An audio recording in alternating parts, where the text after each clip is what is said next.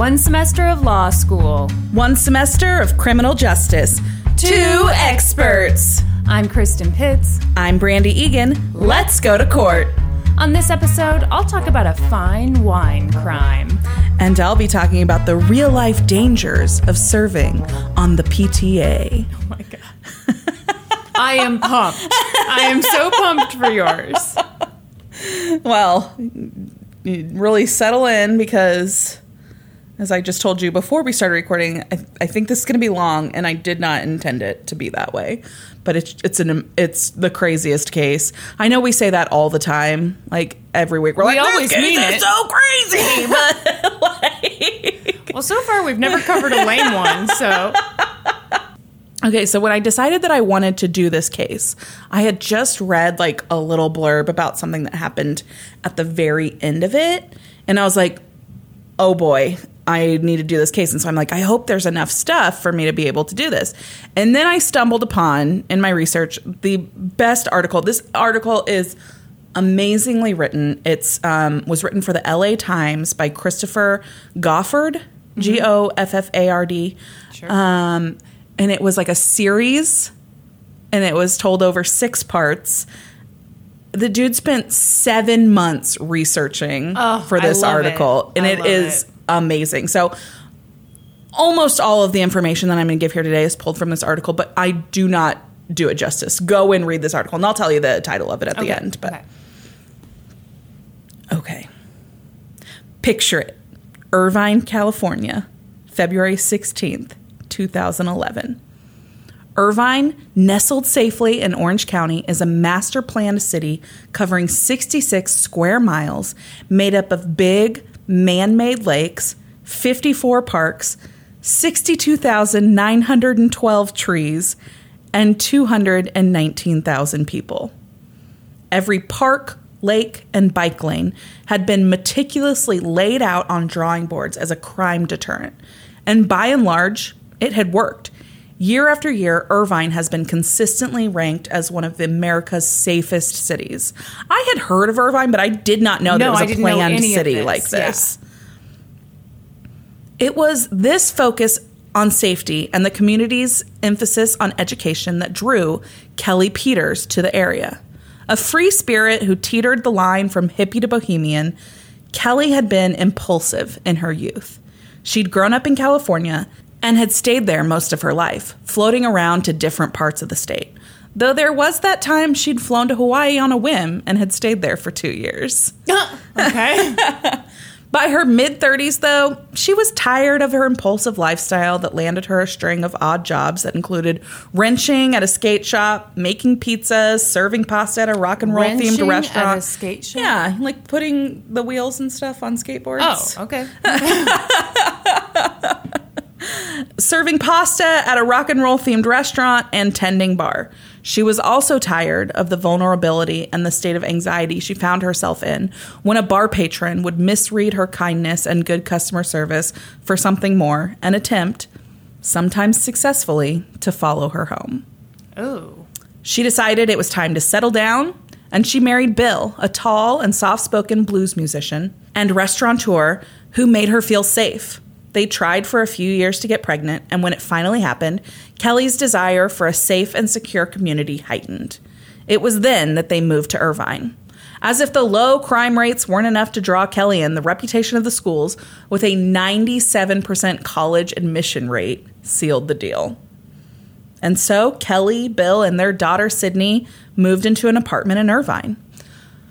So, apartment living was something that was kind of frowned upon in mm-hmm. Irvine. Renters, when asked where they lived, typically would quickly clarify that their rental status was only temporary, a stepping stone on the route to the illustrious Irvine real estate market. And Kelly and her family intended for it to be the same way. But they were continually outbid on homes and they lacked the means to increase their bids. And Kelly didn't really mind being a permanent renter. It allowed her to quit her job and focus on being a mom. She ran a small company tie dyeing jeans, but most of her time went into volunteering at her daughter's school, Plaza Vista. Plaza Vista is a prestigious year round public school, and this fucking place has everything. The campus, made up of clean beige buildings, looks a lot like more like a medical park than a school campus. Okay. It's peppered with palm trees, and the property boasts a climbing wall, an organic garden, and a perfectly manicured athletic field. Sounds just like where we went to high school. This is an elementary school. oh my god. Uh, yeah, Oh. grades kindergarten through eighth. Oh my god. Yes. By 2011, Kelly had been volunteering at the school for six years and was that mom, the one everyone knew. She was PTA president and the volunteer director of the After School Classroom Enrichment Program, also known as ACE. She was a constant presence in the school and even had her own desk in the front office. What? Yeah. Wow. Okay. Yes. She was like a big deal around the school. Everybody knew her. It was due to her role as the ACE director that she found herself in the gym on the afternoon of February 16th trying to corral a herd of tiny martial artists. The karate teacher had texted her that he was stuck in traffic, so Kelly was standing in for him, trying to get the kids through their warm up stretches, stalling for time, mm-hmm. when someone entered the room. She looked up hopefully, expecting to see the karate teacher. Right. Instead, she was met with the concerned face of one of the school's administrators. A police officer was in the office asking for Kelly by name, the administrator told her. Panic welled up in Kelly's throat as she rushed, rushed through the halls to the office. She knew what they were here for. Her husband, Bill, was now working as a traveling wine salesman. He was on the road all the time. He had been in an accident. He was badly hurt, or possibly had been killed. She steeled herself to take this blow from the officer. Except he wasn't there about her husband at all. The officer attempted to calm Kelly, who was in an all out panic by now. Your husband is fine, Officer Charles Shaver assured her. He was, in fact, there to see her. Officer Shaver was at Plaza Vista that day, following up on a call from a concerned parent. At 1:15 that afternoon, a man had called police to report a dangerous driver in the Plaza Vista parking lot. Here's what the concerned parent told the 911 dispatcher. Uh, I was calling because uh, my daughter's a student at Plaza Vista Elementary School, and uh, I'm concerned one of the parent volunteers there may be uh, under the influence or uh, using drugs. I was, I just uh, had to go over to the school, and I was, I saw a car driving very erratically. Did the person sound like they were full of shit? They stuttered a lot on the call. Okay. Okay. The caller said he had seen drugs in the car. well, how close was this guy right? to the car? He knew the name of the driver, Kelly. He knew the type of car, a PT Cruiser. He even knew the license plate. As Officer Shaver led Kelly from the office to her car in the parking lot, a wave of embarrassment hit her. Parents, teachers, and students were all watching. Her own daughter would be out of class soon. She didn't want her to see this. When they reached the parking lot, Kelly saw the officer's police cruiser blocking in her car. He told her that the caller had said he'd seen her driving erratically through the parking lot at 1:15. Impossible, she said. She had been parked and inside the school well before then. The officer asked her if she had anything to hide, anything in the car she shouldn't have. And of course not. Of course not, Kelly told him. He asked for her permission to search the vehicle, and she gave it. Then she watched in horror as he emerged from her car holding a Ziploc bag containing 17 grams of marijuana, a ceramic pipe, a small baggie containing 11 Percocet pills, and another Oh. one with 29 Vicodin. The drugs had been easy to find. They were sticking out of the pocket on the back of the driver's seat. They were sticking. Out. They were sticking out. So you know, like that little pop Yeah. pouch on the back of your seat. So like the bag of weed was like sticking No. out of it. No, planted. Mm-hmm. No.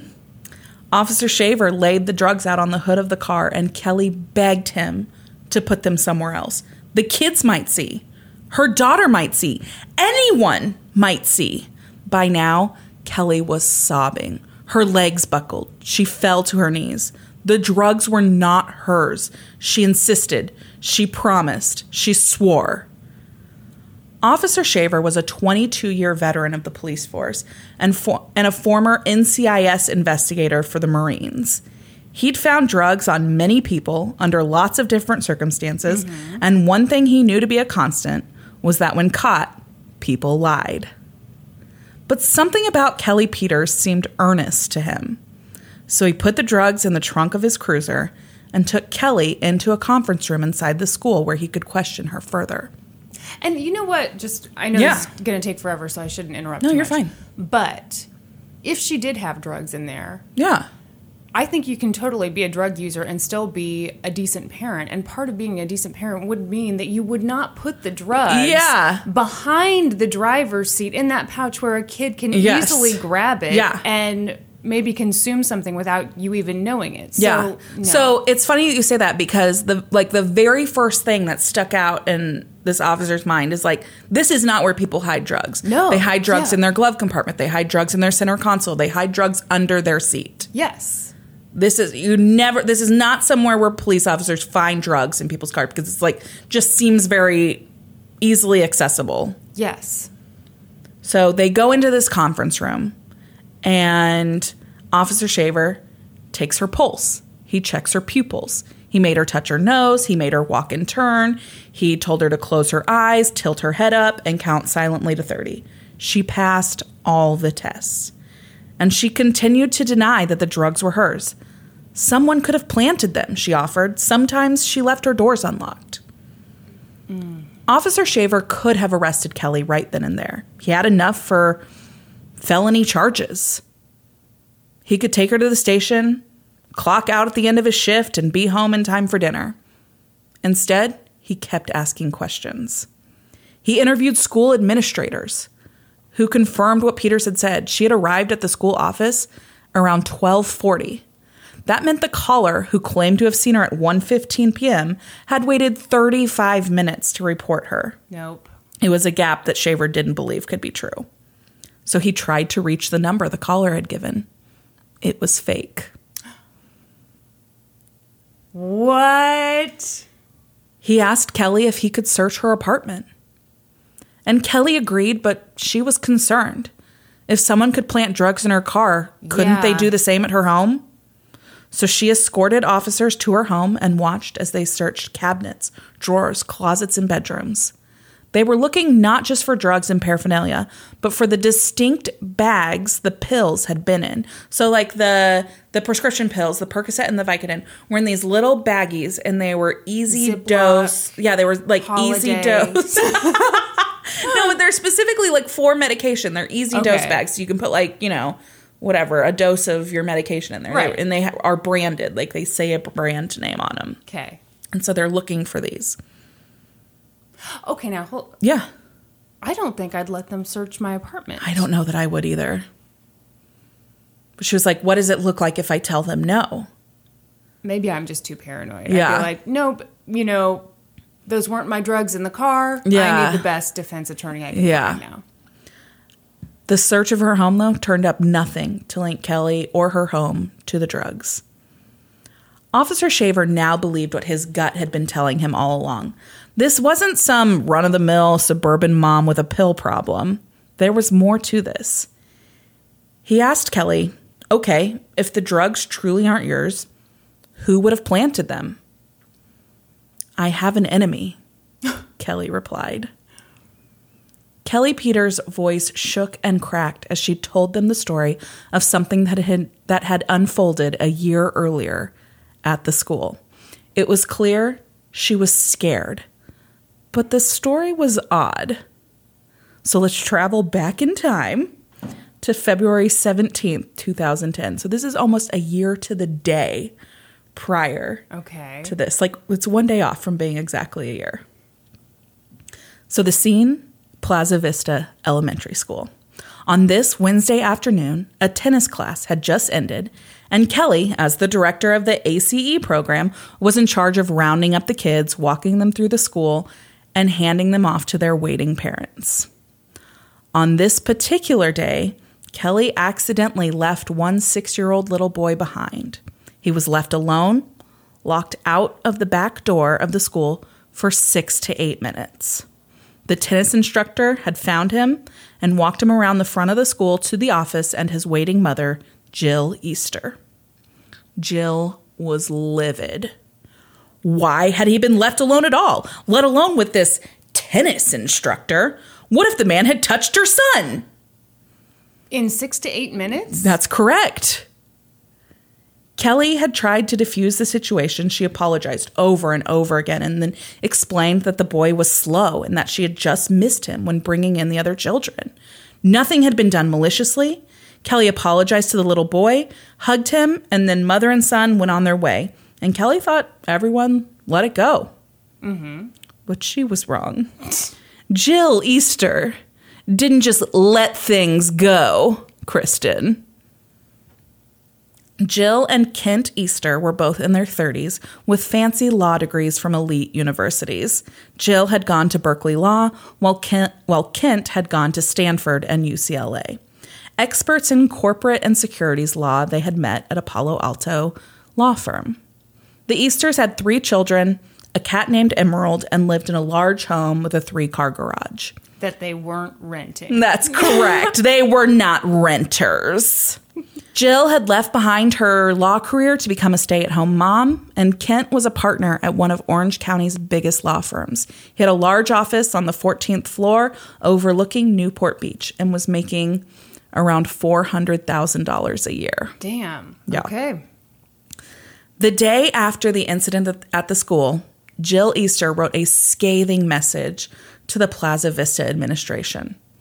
Her son had spent all night crying hysterically after oh. being locked out of the building for nearly 20 minutes, and the volunteer who had let this happen was blaming him. She recounted how Kelly Peters had called her son slow and said that he often lagged behind the others. For the record, Jill Easter wrote, My son is very intelligent, mature, and has successfully participated in many ACE classes. He is receiving good grades and has received many awards. He is not physically or mentally slow by any standard. Jill wrote, She wasn't calling him mentally slow. Right, right. Jill wrote that she didn't want any other chil- children to get hurt. Peters had to go. Oh my. Now, I will say that is bad that she left. It is behind. bad. and I agree that it's bad to blame the kid because it that Yeah. is blaming the kid saying this one's slow. Yeah. you, you know she definitely should have just apologized. Absolutely. and left it at that. I, I 100% agree. Do I believe for one second that this kid was crying about it all night? No. no. No, I don't either. Um, and do I believe for one second that she meant he was mentally slow? No. Not at all. the week after the confrontation at school, Plaza Vista principal Heather Phillips called Jill Easter in an attempt to clear the air. She clarified that Kelly Peters had never meant to insinuate in any way that her son was mentally slow. And Jill kept casually dropping the fact that she and her husband were both lawyers into the conversation. Principal Phillips had learned by this point that Jill was actively campaigning to other parents on school grounds for the dismissal of Kelly Peters. And the principal told Jill that this could be considered harassment, which the school had a zero tolerance policy toward. But Jill was like, "I what I am doing is not harassment. I am well within my rights to do as She's I a want lawyer. She in can this- decide if it's harassment. Yes, in this situation, and I will not stop until Kelly Peters is gone. In fact, I think I'm going to make a sign or a decal for my car that lays out exactly what she did to me for all to see. What? How big of a decal are you gonna make, lady? And by the way, I'm sure you have a very nice car. I'm That's sure. gonna look hideous. Yes. Kelly Peters was shaken by all yeah, of this. Of course. she offered to resign. Absolutely not, the administration told her. They wouldn't hear of it. But Kelly Peters just wanted it all to go away. And if that Yeah. meant that she wasn't there anymore, then that was what was best for the kids. Oh my gosh. When Jill Easter didn't get the response she wanted from the school, she turned to the Irvine Police Department. She asked them to look into it. They did and determined that there had been no crime. Oh my gosh. then she asked her for a restraining order. Why? Why? Her request was denied. Oh my gosh. So what I just said was what the judge said. yeah, yeah. on what grounds, miss? Well, um, she did this horrible thing to my well, I'm just really angry. so, naturally, what do two lawyers do? Oh my god. They filed a civil suit against Kelly, claiming that their son had been the victim of false imprisonment Oh, and intentional infliction of emotional distress. this is why people hate lawyers. They said he had suffered extreme and severe mental anguish, and that the acts of defendant Peters alleged above were willful, wanton, malicious, and oppressive, and justified the awarding of exemplary and punitive damages. That is insane. Insane. That is absolutely insane. She willfully and maliciously did this to a child. Yeah. Yeah. And whew, were the Easters pissed when this suit was dismissed. You know, I would think with such fancy law degrees they would have seen that one coming. Yeah. I guess not. With the exception of getting a refund on their ACE tuition, the power couple had lost. Hmm. Police couldn't believe what they were hearing. Could this be true? Could all of this, the campaigning, the restraining order, the civil suit, and now the planted drugs, all be because of some presumed or misunderstood dig at their son's intelligence? Oh my gosh. Was the timing a message? The drugs had appeared in Kelly Peters' car almost a year to the day after the initial confrontation at For the school's sure office. it was a message. Yes. Could that be just a coincidence? No, I don't think could so either. It's okay, I'll answer all these questions. Detectives decided to go back to the 911 call from that concerned parent, the one that had started it all. The caller gave the name Vijay Shakar. I don't think that's pronounced right. I don't think it's a real name. So and uh, claim the caller claimed to have a daughter at the school. A quick check of school records determined that that was not true. No. They listened to the call again and again and again.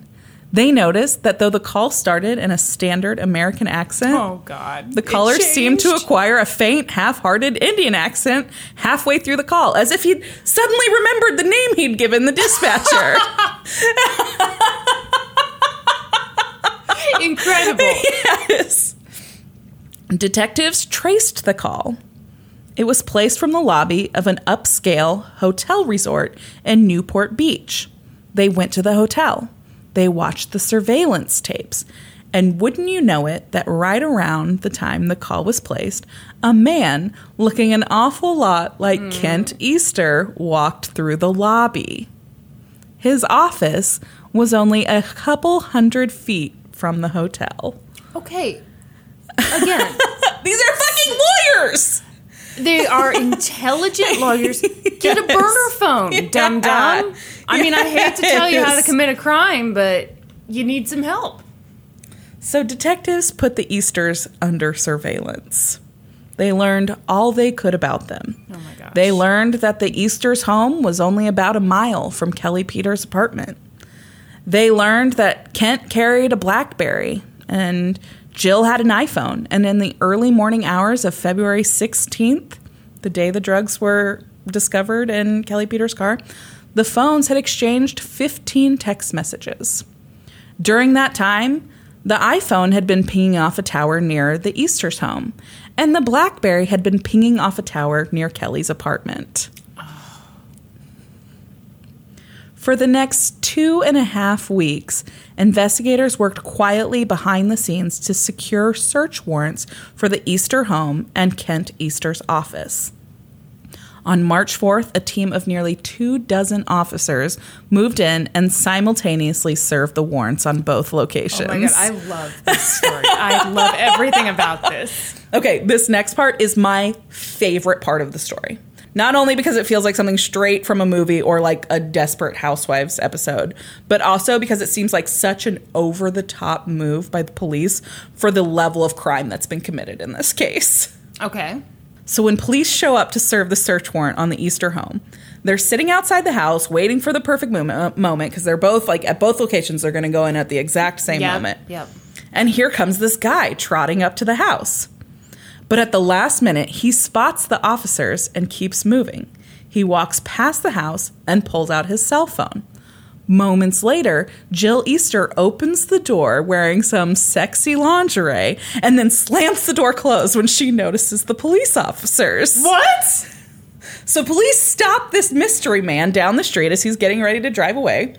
Turns out he's a married Los Angeles firefighter named Glenn who'd been having an affair with Jill for the last two and a half years. Whoa. She called him her sex ninja, Ew. Poppy, and Mr. Delicious. Ew. he called her his sex goddess, baby girl, and Mrs. Delicious. That is so gross. Sex Ninja is the best. They looked into his background, checked his phone records, and when they were sure he was clean and had no involvement in the case, they asked for his help. They told him they were investigating his lover, but they wouldn't give him any details. They told him it was something big, something he didn't want to get mixed up in. It could put his career and his family at risk. They told him she could ruin him. He told them he loved her. Then they asked him if he'd wear a wire. Oh my gosh! what? Yes. He had his career to think about, and he wanted to show police that he had nothing to hide. So he agreed. So he basically got the pants scared off. Of him, Yes, Right. Okay. yes. Okay. And he was curious what his lover might have gotten herself into. Mm-hmm. So, fast forward about three weeks later, Glenn met Jill in a park down the street from her house. They sat on a bench and talked while her while her two youngest children played nearby. When they got there and they like started talking to this guy before the kids ran off, she told him he was a park. She told the kids he was a park ranger. God, that is horrible. Yes. Um, Glenn had been given a basic script by investigators, and as they listened in, he went through it. He told Jill the police had been asking him questions, and he wanted to know what was going on. She told him she was in trouble, but she didn't give him details. But she did tell him she was afraid her husband could lose his job. Hmm. Glenn continued on, saying that maybe they should take some time apart. True, it wasn't illegal to have a beautiful girlfriend, Girl. as he put it, but he didn't get to, need to get mixed up in whatever this was. This set Jill off. She accused him of abandoning her.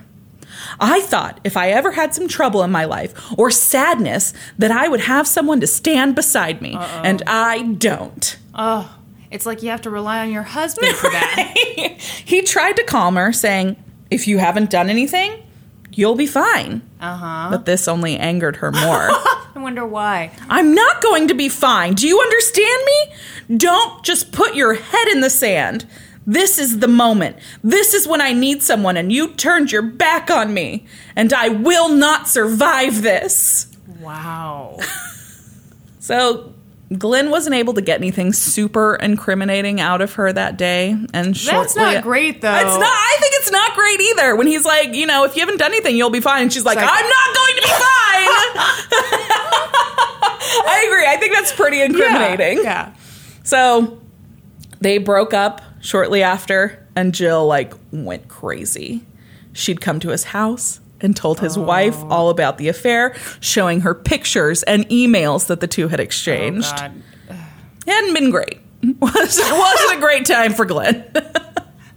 Hmm. She'd also like shown up at the dance studio where Glenn's wife worked. Like she ran a dance Oh, studio. that's terrible. Oh man, real bad. Okay, so let's go back Okay. to the day the search warrants are being executed. They're at the Easter home and they're at Kent's office. Right. So here's the thing about lawyers. They know how the law works, and neither of them were talking to investigators. Of course not. Both had immediately said they wouldn't answer any questions without a lawyer present. Yeah. And investigators didn't get much at the Easter home. They seized Jill's iPhone and a copy of her self published book, Holding House, that she'd written under a pen name, Ava Bjork. The plot intrigued them. The online marketing for this book said, Ever dream about the perfect crime? It's in this book. As you ah. read, you'll be wondering why no one has ever thought of it before. It's shockingly simple, twisted, and 100% possible. Once you read about it, you'll be tempted to pull it off. The female protagonist was a Berkeley educated lawyer who had found work at a Bay Area firm. She was a patient woman with a with formidable intelligence. The novel explained, alluring to men but unlucky in love. To cope with life stresses, she mixed wine with Xanax. When wronged, the heroine burned for revenge and applied her patient, formidable intelligence to the task of exacting it. In the book, the heroine is a jilted lover who sets up her ex for a crime and then calls in an anonymous tip to the police, which leads to his eventual demise. A bit familiar, eh? Slightly, yeah. yeah, sure is. I'm so tempted by this unique, amazing plan that I want to pull it off myself. It's 100% possible, Kristen! I love 100% possible for a crime that for sure happens all the time. Yes. so here's the other thing about investigating a lawyer. When serving a search warrant on their office, you can't just go in and start looking around. There's lots of confidential and privileged files contained in, a, in an attorney's office, so it requires a third party a lawyer with no stake in the case to sift through the files and determine what is relevant evidence and what is confidential. This is really interesting to me. Yeah. Yeah. Yeah. So um, this position is usually an unpaid volunteer, someone who just vol. It's a lawyer who usually just volunteers their time with the police department. And so they call in this guy.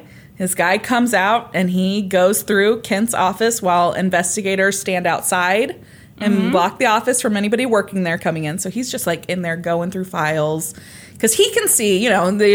attorney-client privilege pertains to him too, so he can look through all that. Really? can- Even if he's not the attorney? it does because then he doesn't he doesn't have to tell police what he sees. Okay. That's considered confidential. Yeah. That's It has that to be an attorney me. who does it. The police cannot just go in there and look at files. No, I think that's a great rule. I do too. Otherwise, they could abuse that at like hundred percent. Yeah. Um, but it, it does surprise me that just like some random attorney can be like, Yep. I'm part of the team, don't yeah. worry. Yes. So there's a guy in the office going through the stuff. Meanwhile, investigators are outside going through Kent's car. In the center console of Kent Easter's car, there were some diet pills, and they were stored in the same distinct baggie Officer Shaver had found in Kelly Peters' car on that Friday afternoon. Okay. Or on that February afternoon, sorry. How long did he have to get rid of this stuff? Right? It's That's been so yeah. dumb. Yeah, it's dumb. Yeah, it's been I don't know, a month by now. I mean, I know it's the perfect crime and everything. Um, so they found the baggie, mm-hmm. And they have the phones. They've seized his phone as well.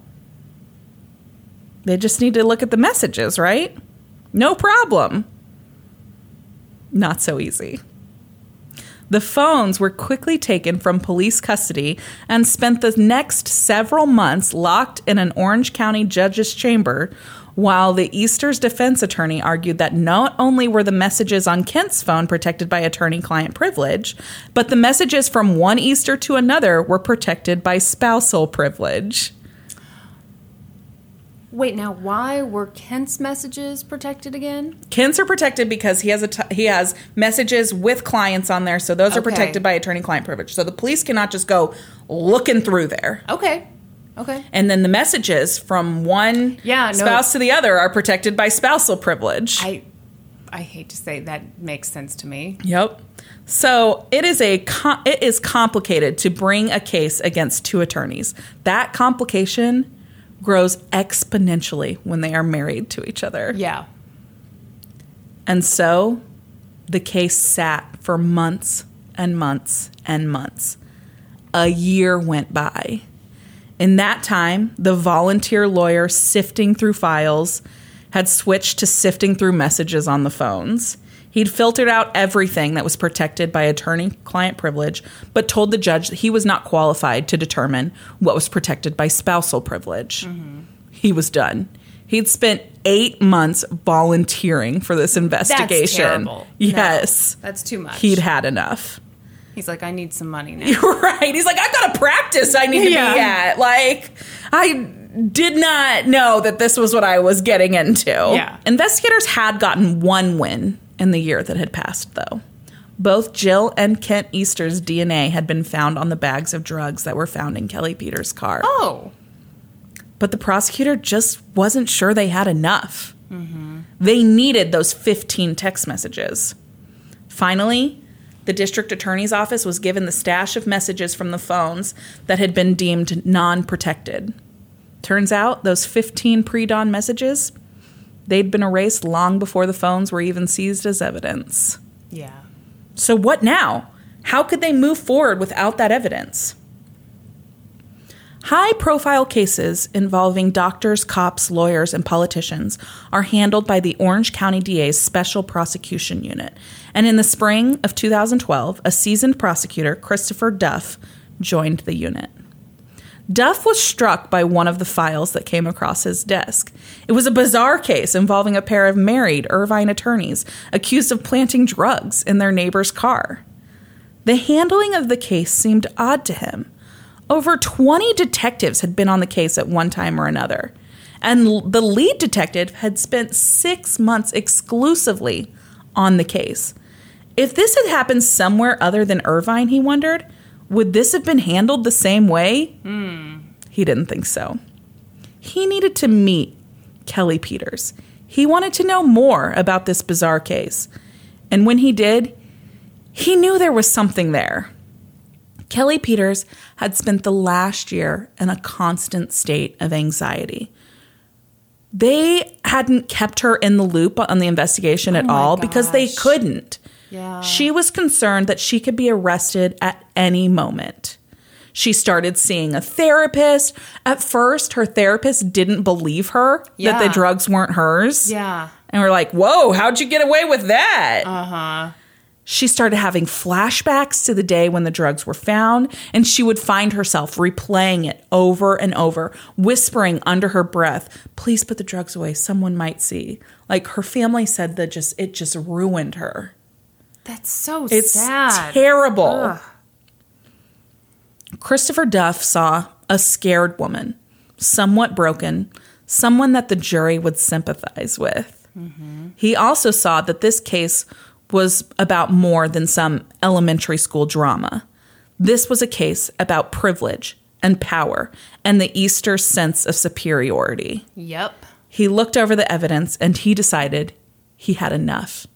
He had their DNA on the pipe and the pot and the painkillers planted in their victim's car. He had motive and opportunity. He had the incriminating smartphone pings. He had convicted killers on less. When they were arrested in June of 2012, the Easters were pissed. Mm-hmm. They had expected a warning if charges were filed against them so that they could turn themselves in and avoid the embarrassment of an arrest. But Duff wasn't playing by their rules anymore. Oh, I love it. He had the arrest warrants filed in secret so that the Easters wouldn't see them coming. In the months that followed their arrests, Kent lost his $400,000 a year job at the law firm, and Duff secured felony indictments against both Jill and Kent. They sought out a deal. Could they plead down to a misdemeanor so that they could mm-hmm. keep their law licenses? But Duff wasn't offering up any deals. wow. So they tried a new strategy. They entered a motion for separate trials.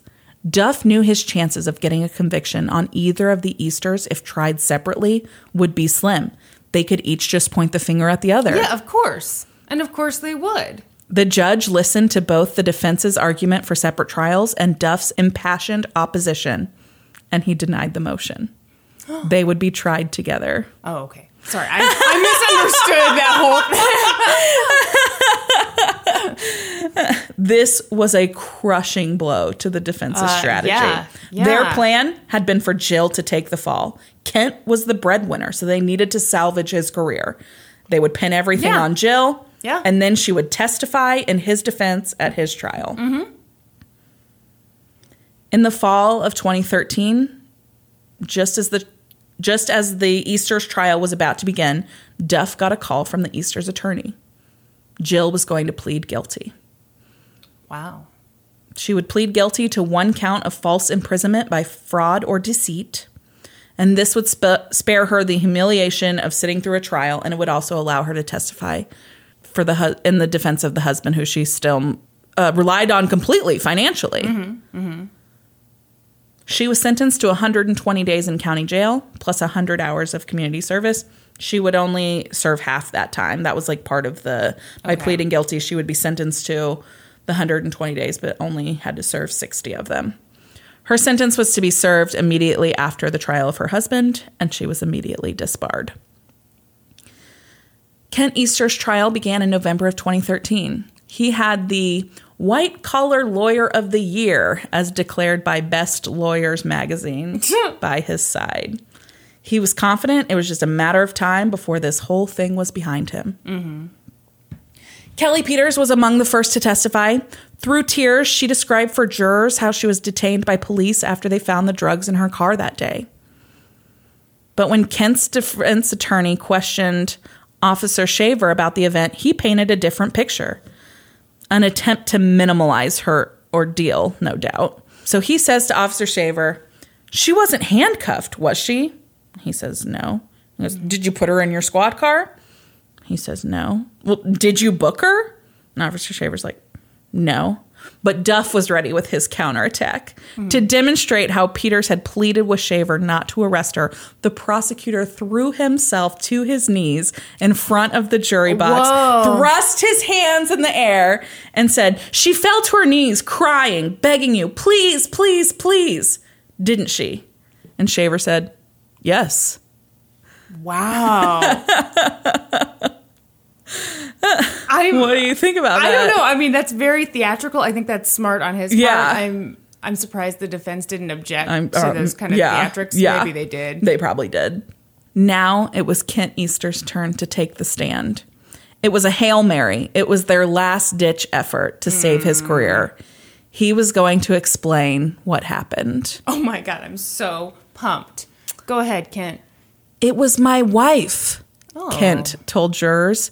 She was obsessed with destroying the PTA mom, and she wore the pants in the family. Kent was a busy man. He constantly logged 200 billable hours a month at the law firm. So he felt he needed to do anything and everything to appease his wife. Divorce was never an option. No one in their family had ever gotten divorced. And so she dragged him into her scheme to get back at the woman who did this horrible thing to their son. Oh my gosh. The defense defense presented an email as evidence that showed Jill's obsessiveness on the matter. The subject line was need to get serious. the email was a litany of demands. She wanted Kelly Peters' background check. She wanted her arrested. She wanted her slapped with a restraining order. She wanted to sue Peters, the school district, the school, the school board, Oh, the. Public Schools Foundation. Oh my gosh. She wanted action by tomorrow. The email ended in bold capital letters. Why are we letting this no one abuse our son and then trash our family? Followed by 68 exclamation points.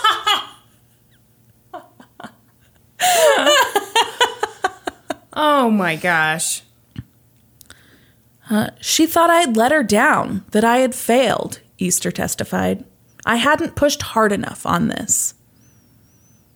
In his testimony, Kent Easter had to explain away a big problem.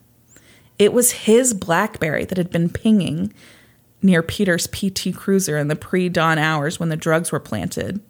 His wife's iPhone had been pinging at their Irvine home a mile away. Mm-hmm. No problem. Kent Easter was ready with an explanation. They'd swapped phones. Oh. He'd been at home, sleeping fitfully, sore from his recent surgery. She'd left her iPhone in their bedroom to charge and taken his Blackberry. He thought she was downstairs tending to their sick daughter. How often do you and Zach switch phones? Uh, never. And Yeah. also, Mm-mm. if Never she's happens. fucking having an affair, sending illicit text messages Yeah. back and forth, No. there's no way that phone is leaving her side. yeah. Not a fucking chance. She's not going to risk Mr. Delicious no, sending a message. not at all. No. I, I, it's just ridiculous Yeah, to me. Yeah. He didn't know that she'd slipped out the plant the drugs at all, Kristen. Oh, sure, sure.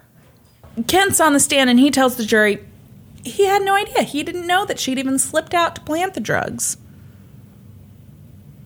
He was at work later that day. So, like, you know, that happens in the early morning hours. So, later that day, um, he's at work and Jill calls him and said that she had seen Kelly driving like a mad woman through the Plaza Vista Elementary School parking lot and saw her popping pills. Uh huh. And she insisted that he call police. So he reluctantly agreed, affa- afraid that she would belittle him if he didn't. So naturally, he left his office building and walked a hundred feet to a hotel lobby Adopted a strange accent and, changed gave his a name. fake name. So they play this 911 call Oh my god. in court. Had to be so good. And he said, so after they play it, he says, It's incredibly uncomfortable to sit here and listen to something so ridiculous. I feel stupid for having believed her and put my entire career and children in jeopardy. Mm-hmm. Yeah. The defense rested without calling Jill Easter to the stand. The prosecution was shocked by that. They were like, oh shit, they think they've won. They think they didn't need her. Um, I also wonder if the defense knew Jill well enough to know that she could not play that role on the stand. Probably. Because you have to play the role of, yeah, I'm mean and nuts, and I forced my husband into this. Mm-hmm. You're I- right. I don't Absolutely. think she could play that role. Absolutely. I think if somebody questioned her intelligence, she'd yeah. go bonkers. Oh yeah. So the defense thought they'd done it without Yeah. needing her, and the prosecution was concerned about that. But the jury couldn't reach a verdict. The vote was eleven to one in favor of conviction. Oh my God. One no, juror felt no. sorry for Kent Easter. What? Kent Easter would get a second trial. Oh my God. Uh, 10 months had passed since the first trial, and the second trial was a carbon copy. Again, Kelly Peters cried. Again, Kent told his sob story about how he'd do anything to appease his overbearing wife. And mm-hmm. again, people waited with bated breath to see if Jill Easter would testify. yeah. And this time, the defense called her. but there was a complication. When she came into the courtroom, she pointed to her ears, claiming she had hearing loss. She wanted more than a sign language interpreter. She wanted a screen on which to read the lawyer's questions in real time. The prosecutors believed this was an act. This would give her extra time to react to their questions. It would be mm-hmm. harder to trap her. Yep. The judge ruled that she would have to use an interpreter just like anyone else. She would get no special favors. And the defense sent her home without testifying. Whoa. yes, they couldn't risk it. Okay. I mean, that definitely shows that it was for sure a ploy, right? Yes. Yes. In his closing arguments, Duff offered new evidence that had not been mentioned to this point. Really? He told jurors that the location of the phones is knowable by three different factors. They ping against the nearest tower during phone calls, mm-hmm. when texts are exchanged, and when automatic data checks happen in the background. Oh. These data check pings had not been mentioned to this point at trial. Irvine detectives had missed their significance during their investigation, as had Duff during the first trial. Preparing for this trial, however, Duff had, Duff had pored over them carefully and discovered what he thought might destroy Kent Easter's alibi for good. It was known from the text pings that Jill Easter's iPhone had been at the Easter home on the night in question. For at least part of that night, however, the data checks indicated that her phone had also been near Peter's apartment. It had been pinging off a local tower intermittently from midnight to 8 a.m. Oh my god. The Easters had executed the plot together, Duff theorized. One planted the drugs, while the other kept lookout. It was a strategic move to bring up this new evidence so late in the game. The defense had already given their closing arguments. They could not try to argue that this was junk science or try to explain the evidence away. They were pissed. You know, I'm I'm with them on that. As the jury left to deliberate, Kent's defense attorney railed against the prosecutor. Yeah. He said he'd been sandbagged. Duff was ready for this argument, though. The data check pings had been in evidence for years. It wasn't his fault the defense had failed to look at them. The judge agreed, Wow. saying, It seems to me that Mr. Duff made a strategic decision. Wow. The jury took only two hours to deliberate.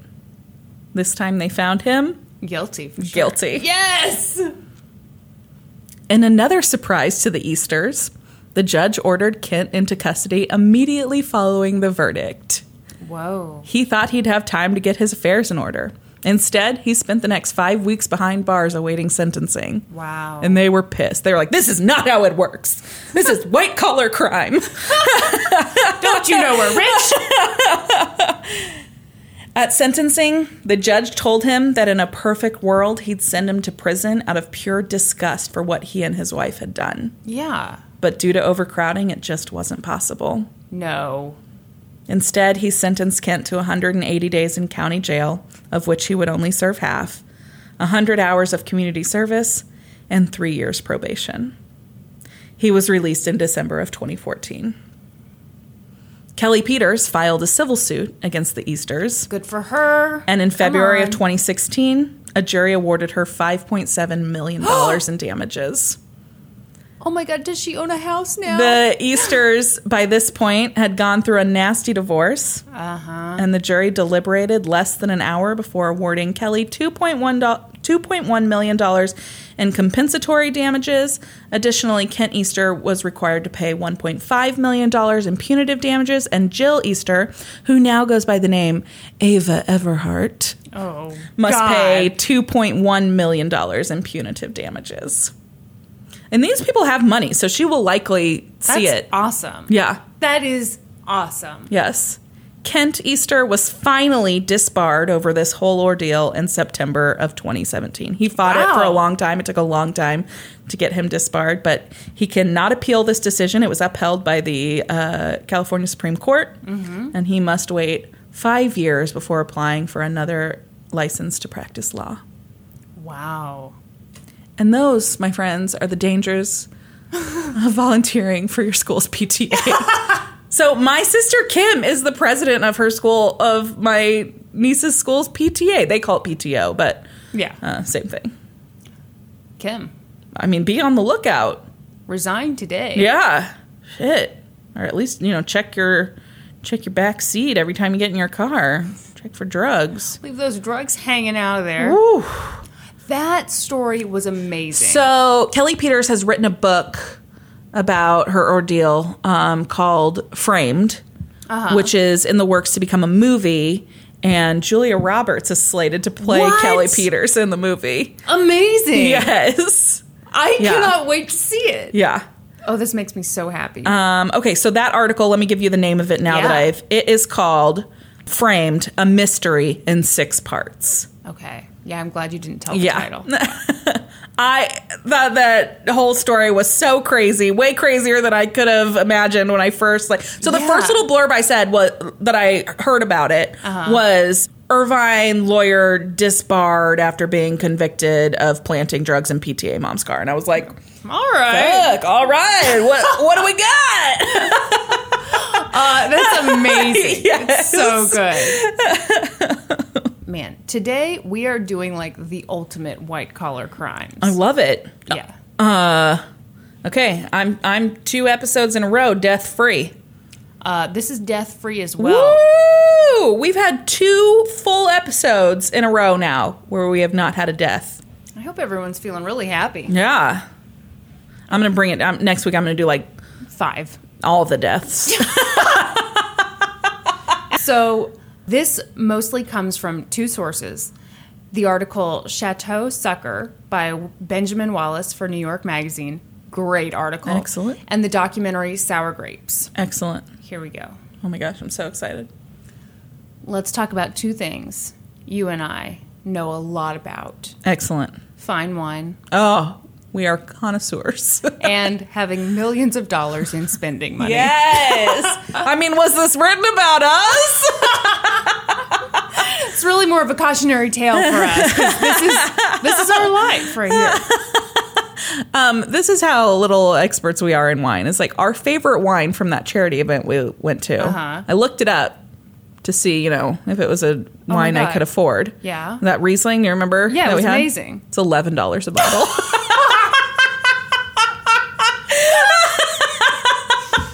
That cracks me up because like we we took a sip, we were like, oh my, oh, this is amazing. this is divine. Oh, um, that's that's. Oh, that's humbling because I really thought, well, I could never afford this on my own, but I'm glad to have sampled it once in my lifetime. Okay, wow.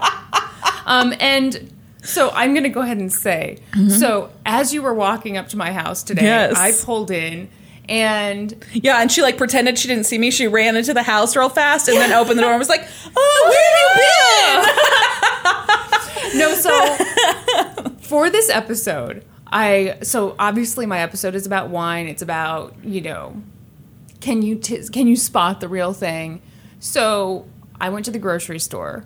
I bought a box of wine.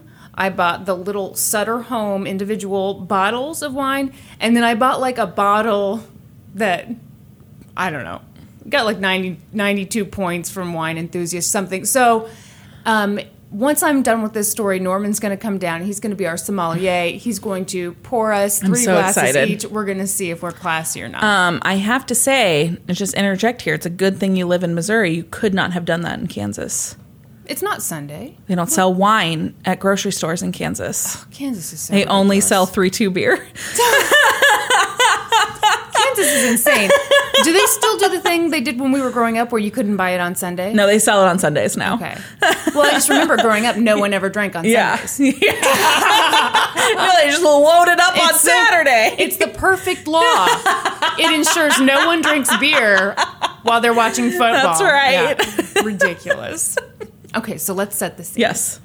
In the 90s, when the stock market was booming, it became popular for wi- fine wine collectors to buy their wine at auction. Mm-hmm. These auctions were exactly where you want to be. They, you were there to see and be seen and get some tasty wine. People would spend thousands and thousands of dollars at these auctions. And everyone there basically looked the same. They were old white dudes. Yeah. But then, in the early 2000s, this skinny, geeky, very young looking Asian guy pops up. And at first, he's buying nice wine, but it's nothing flashy. It's just kind of California stuff that's good, but not anything that anyone in these circles is impressed by. Yeah.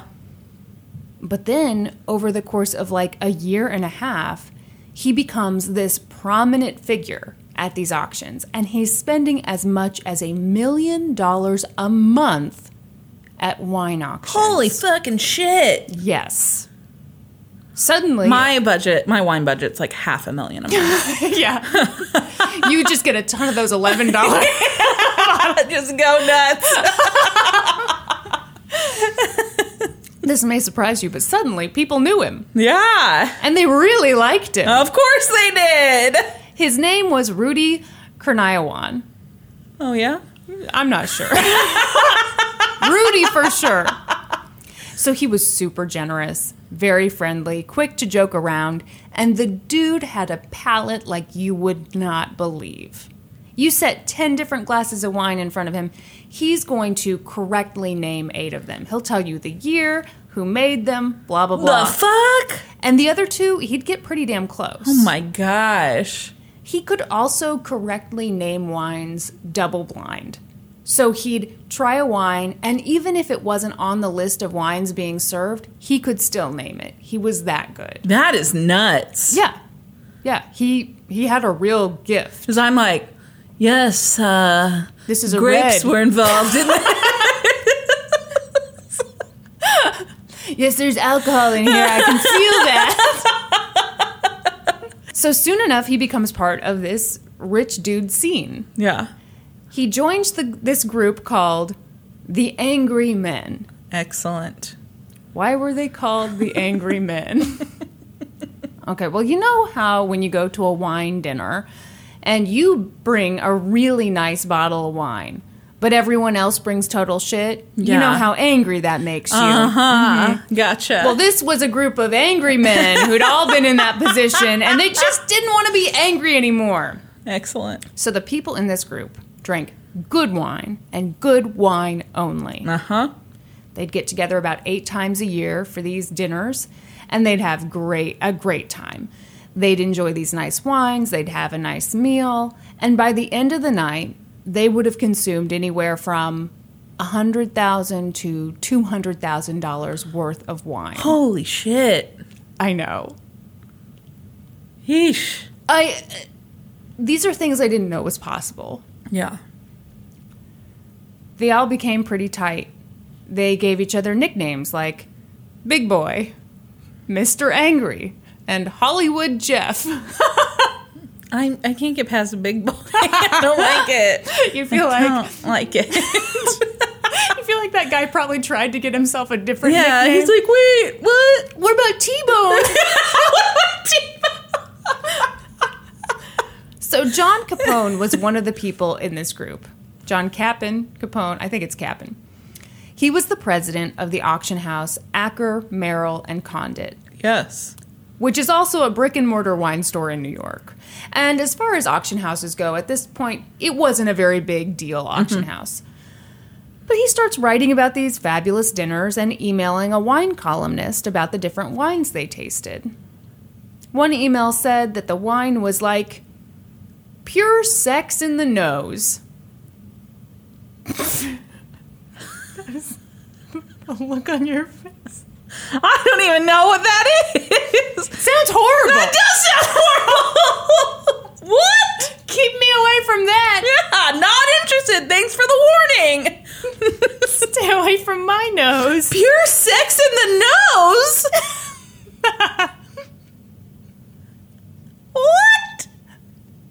Not interested? Not? No.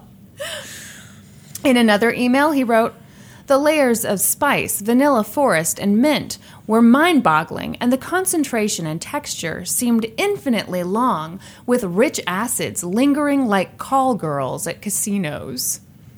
This guy has a way with words, Chris. Describing another wine, he wrote, It got a Korean barbecue edge and sweatier in the glass. A good sweaty, like hot sex. this guy is weird. worth noting. So in the documentary, they like show some of these emails. And then they showed footage of this guy. He has a neck beard. He's like 32, has a neck beard. And you're just like, oh, gross. Mm. He was like so excited to be part of this group. You- mm. ugh. The other funny thing I think about these emails is so the recipient was this guy, Jay McInerney. Anyway, McInerney? McInerney. McInerney. Thank you. McInerney. So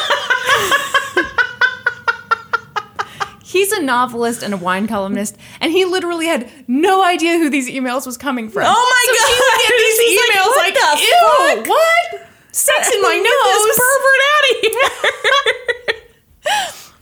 So then he, at, at some point, he figures out who it's coming Yeah. from. And at any rate, John and Rudy become friends. At that time, as I said, John was not that big of a deal in the wine uh-huh. world. His auction house was definitely one of the smaller ones. Yeah. But Rudy and John sort of rose through the ranks together. Because even though Rudy started buying unimpressive wines, that changed pretty quickly and Yeah. people noticed. In fact, so many people noticed Rudy that this journalist decided to do an interview with him. She'd heard a few rumors about him. She'd heard that his family owned the Heineken distributorship for all of China, Wow. and that his family gave him a million dollars a month just to buy wine. So, That- so his wine allowance really is one million. yeah, yeah.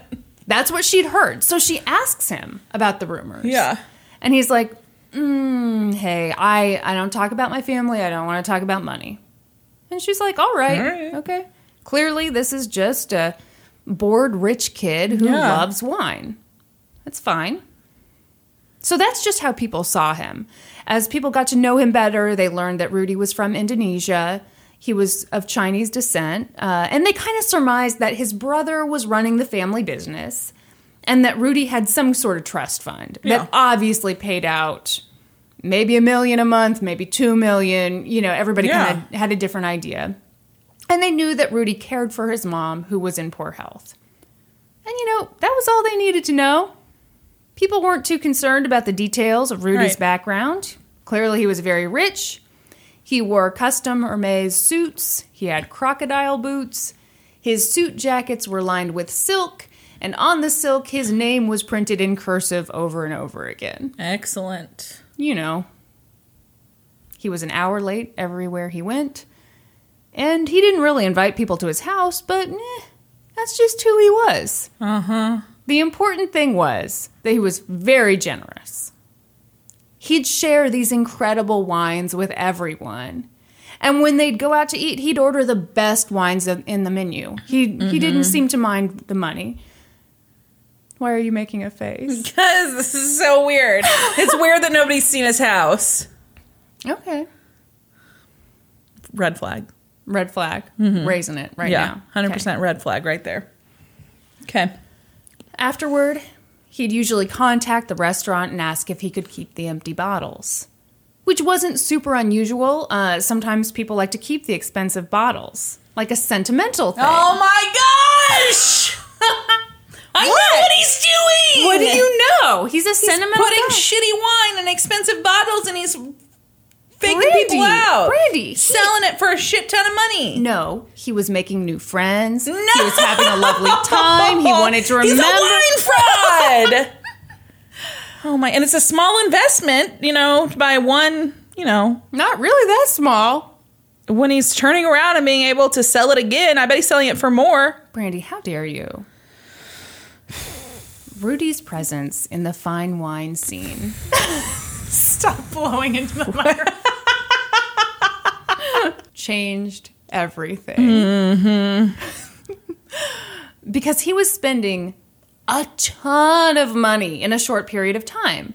So, what he was doing was he was kind of cornering the market. He bought up a ton of wine and then drove up the price and then began selling some of it at the new higher price. For example, in 2002, a bottle of 1945 DRC uh, Romani Conti Yeah, I'm sure that's exactly how that's pronounced. I wish I took French in high school. anyway, that bottle sold for $2,600 Mm-hmm. in 2002. In 2011, it sold for $124,000. Holy shit! That's what happened to the wine market. Uh, but there's nothing wrong, technically, with what he was doing. He bought a bunch of wine, then he was selling it for a profit, you know? An investment. But things were getting a little weird. For example, in 2005, John hosted a top 100 wines of the century weekend. It cost $17,500 per person Yeah. to attend. Holy shit! Just a typical weekend. These are crazy hobbies these people have. Like, is that sounds like my nightmare. your hmm. nightmare. like a bunch of gross men who are obsessed Oh, with wine. Yeah, for sure. I, I guess And I have to pay seventeen thousand five hundred dollars to go there. no thanks. I'll take my eleven dollar Riesling, and we'll go out to dinner, Kristen. that sounds great. Yes. Actually, are you going to charge me to attend this dinner? yeah, seventeen thousand dollars. Oh, thanks. Five hundred dollars cheaper. It's quite the savings. And I don't have to worry about. Oh, I was about to say I don't have to worry about being raped. We'll cut that. No promises.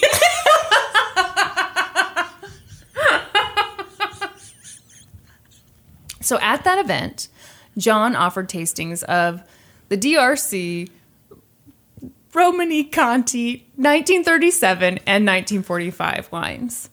Both of those had been provided to him by Rudy.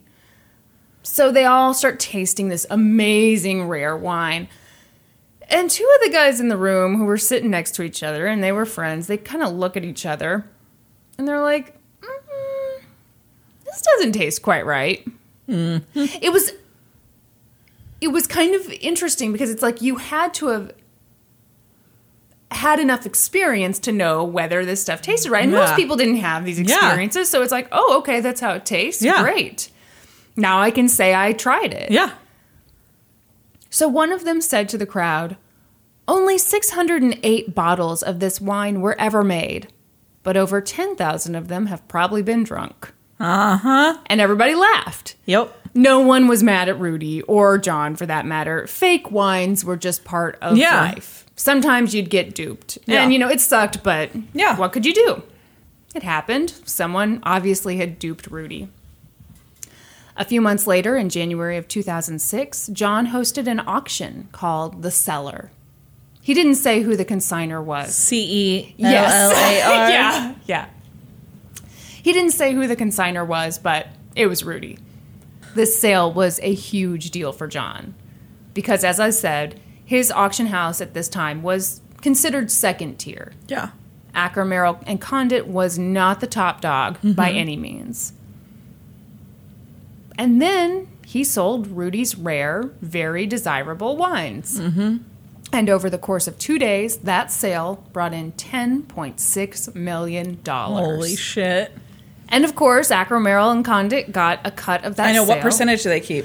Okay, I had heard somewhere that you get 20%. I don't know. That's Yeah. just what I'd heard from a random source, so who knows? But obviously, you I mean, hell, even half of 1% would be lovely, Yeah. you know. Yeah. So a little less than a year later, they did another auction called The Cellar 2. Mm-hmm. Electric Boogaloo. this time Can I interrupt with a quick story about the electric boogaloo? um if you've got one, yeah. I do. Okay, so I was cutting this lady's hair one day. This has been uh-huh. years ago. And she was telling me that she, I, you know, I think the weekend was coming up, and I was like, "Got any big plans?" She's like, "Oh, I'm not sure. I think I'll watch a movie or something." And I was like, "Oh, what kind of movies do you like?" And she's like, "Well, I really love musicals. Mm-hmm. Love musicals." And I was like, "Oh, yeah, that's neat. What's your favorite musical?" And she no shit goes, "Breakin' 2 Electric Boogaloo." It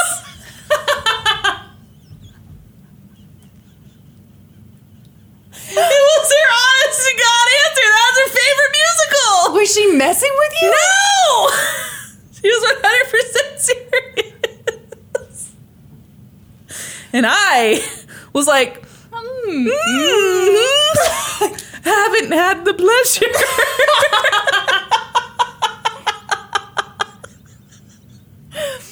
Doesn't that make you wonder what other musicals I has she know. seen? Yeah.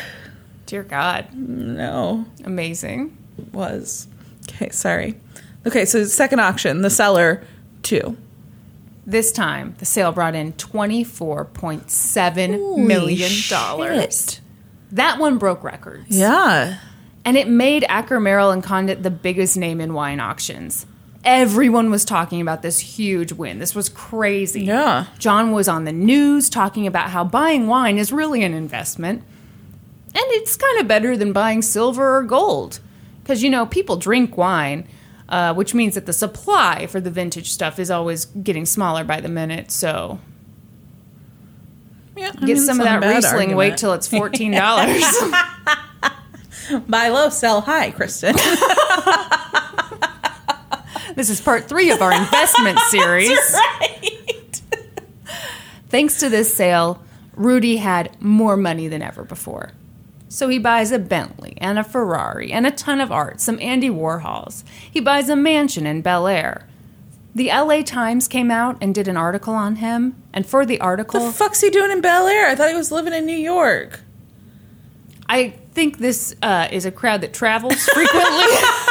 All right, fair enough. he got on Southwest. For the article, he wore a white leather coat and held a poodle named Chloe. like Mugatu?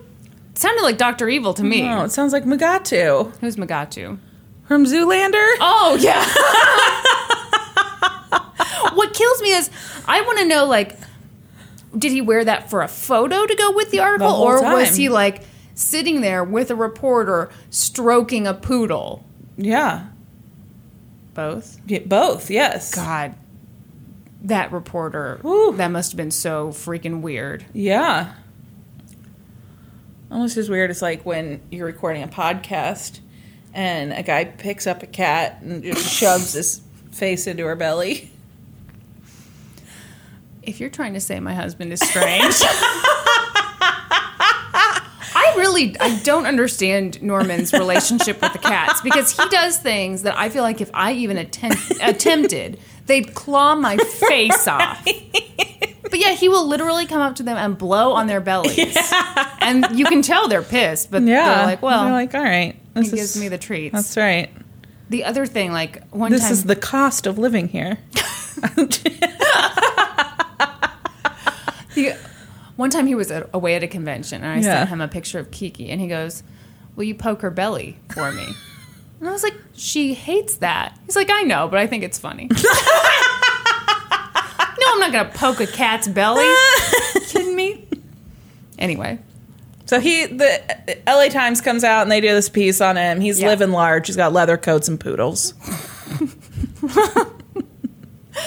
but around that time, people started to get skeptical. Uh-huh. Some of these bottles were super rare, like. You could go a whole lifetime and never see one. And how did he keep getting all of these rare bottles? Well, what are the odds that someone would come in contact with this many rare Yeah. wines? Yeah, I mean it makes sense. And all of a sudden, they're popping up by the caseload. Mm-hmm. These wines that no one's ever seen before. Hmm. Maybe because he's making them in his basement. Brandy. How dare you? In 2007, a Wall Street executive hosted a wine tasting at his house. I don't know that it was a wine tasting, but you know, fancy dinner. Yeah. A bunch of friends flew in for the occasion. Everyone in the room really knew their wines. And they start tasting them, and they're like, okay, these wines are good, but they're not correct. Yeah. One guy pulls a magnifying glass out of his pocket and starts. What? I'm sorry. What? Okay, the article. He pulls a magnifying glass out of his pocket. Was it Sherlock Holmes? okay, this kills me because the article. Sherlock Holmes came to the wine tasting, is what you're telling me right now. Yeah, what? What? so the article I pulled this from was like, you know, this guy, I can't remember, it had some explanation for why he had the magnifying glass. And I was like, I don't need to include that. And now, of course, I needed to. It said something like he he bought and sold vintage LPs or something, so he had like a little looper or whatever you call it. Mm-hmm. I don't know. Excellent. Listen, the important part is he had it in his pocket. He pulls it out. He starts looking at the wine bottles. Like elementary, my dear Watson. he looks at one label. He reads everything. And he's like, okay, yeah, it says everything that it's supposed to say, and it's all accurate. Uh-huh. There's just one problem everything is reversed. This is clearly a very high quality photocopy of the original label. You've been duped. In total, that night, they had 11 wines. that were purchased from Rudy. Six of them were definitely fake. All of a sudden, people in the wine world are getting quietly suspicious. Uh-huh. They're starting to examine their bottles, looking for signs that they could be fakes. Does the cork have the right stamp? Is the bottle the right weight? Is this even the correct bottle that this wine should be in? Yeah. Is everything on the label accurate? Do the cork and paper look properly aged? In the documentary, a wine expert explained it like this. She said, Everything needs to look like it goes together the label, the bottle, the cork. Everything should be the same age and in the same condition. Yeah. She had this quote that I think is amazing. She goes, If the capsule looks like hell and the label looks pristine, that doesn't work. You know, that's got a 95 year old's face on a teenager's body. but it's true. I mean, you That think about true, that. Yeah, yeah. if it's a 1947, Yeah. everything should look like it's from, From 1947. 1947. Yeah, that makes sense. So Rudy's wines are now in the houses of all these very wealthy people. Bill Koch was one of the people who bought a bunch of Rudy's wine at auction. Mm-hmm. Bill is the brother of Charles and David Koch, who Oh, are commonly known. Yeah, they're known as the Koch brothers. Yeah. Uh, they're the dudes who helped fund the Tea Party. Um, thanks a lot for that, guys. You're you're shaking your head. We don't have to talk about the Koch brothers, do we? It's a. This isn't a political podcast. We're not fans. So Bill has a wine cellar that houses 43,000 bottles of wine. Okay, so in the documentary, they they're in his home and it's just unbelievable. So he has like this stone wall and it's like you press this hidden compartment, it opens, you enter the code and all of a sudden this wall opens up and you go into his wine What? cellar. Yes. Is he Batman? I'm I'm trying to be neutral about him because I don't know about his politics. I just know about his brothers. But sure, we'll call him Batman. so anyway, this dude loves wines. Uh, but around this time, he started worrying that some of his bottles were fakes. Uh, yeah. So he has investigators, of course. Do these auction houses not have authenticators?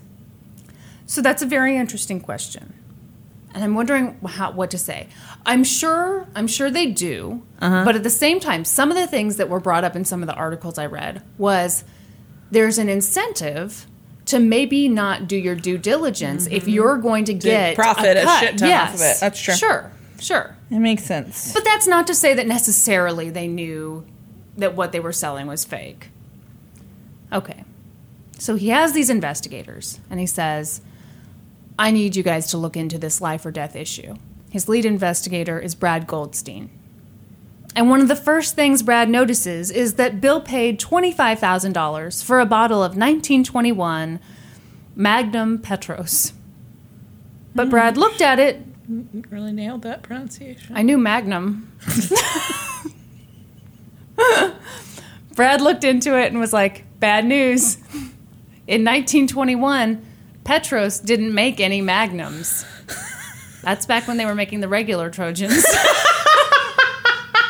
I was waiting for. So Bill is pissed. Bill's Yeah. like, have I been duped this one time or a number of times? Yeah. They get a team together.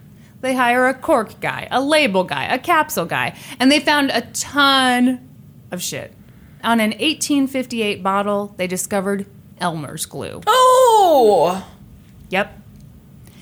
In total, they discovered 400 fake bottles, for which Bill had paid $4 million.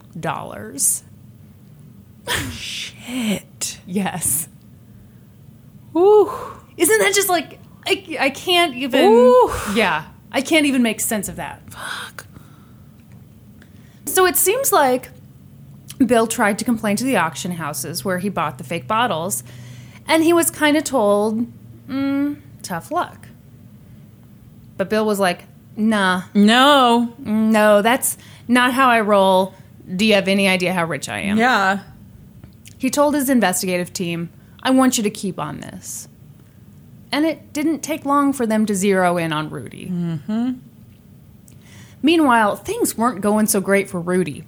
Yeah, because people were suspicious as hell about him. Mhm he'd borrowed a lot of money as an advance from Acker Merrill Condit. Eventually, Rudy had borrowed almost $10 million for them. What's he borrowing money for? I I forget what. Well, I don't know what he was borrowing it for, but like it was something like you know we're doing so much business we can. There's some. No, word. he should have so much money though, Uh huh. because he have has sold at two auctions thirty million dollars worth of wine. Well, you know how quickly that money can go. That's not much. money was all of a sudden very tight. He was borrowing from one thing to pay for another. By 2007, he was $11.5 million in debt. Fuck. Yeah. So, what did he do? Filed bankruptcy. No! Forged some wine. Yeah, he had to sell some more wine. this time, he took his wine to Christie's. Sorry, I was thinking like, what would a normal person? yeah, like hell no. So Christie's was like, score. Excellent. So they put out their little wine catalog, and they featured some of Rudy's wines on the cover because they were so rare. But pretty soon they got angry phone calls. People were like, "Uh, the wine you have on your cover, fake. Mm-hmm. You can't sell those." Christie's was like, "Okay, okay, we won't sell them. You're right." Meanwhile, Acker and Merrill and Condon is pretty invested in the idea that Rudy's wines are real, and so are his friends, because they've bought a bunch of wine from him. Yeah. Nobody wants to believe that they've no. been duped, No. but still, there was weird stuff going on. Like at auction, Rudy would buy really good stuff. But he'd also buy really crappy old stuff that nobody really wanted. Why would he do such a thing? What kind of old stuff? Mm, Like old burgundies, old just old stuff that wasn't really in demand. Uh-huh. Vintage stuff that wasn't in demand. Okay. Then Well, so he could match like what a what an aged bottle and stuff is supposed to look like.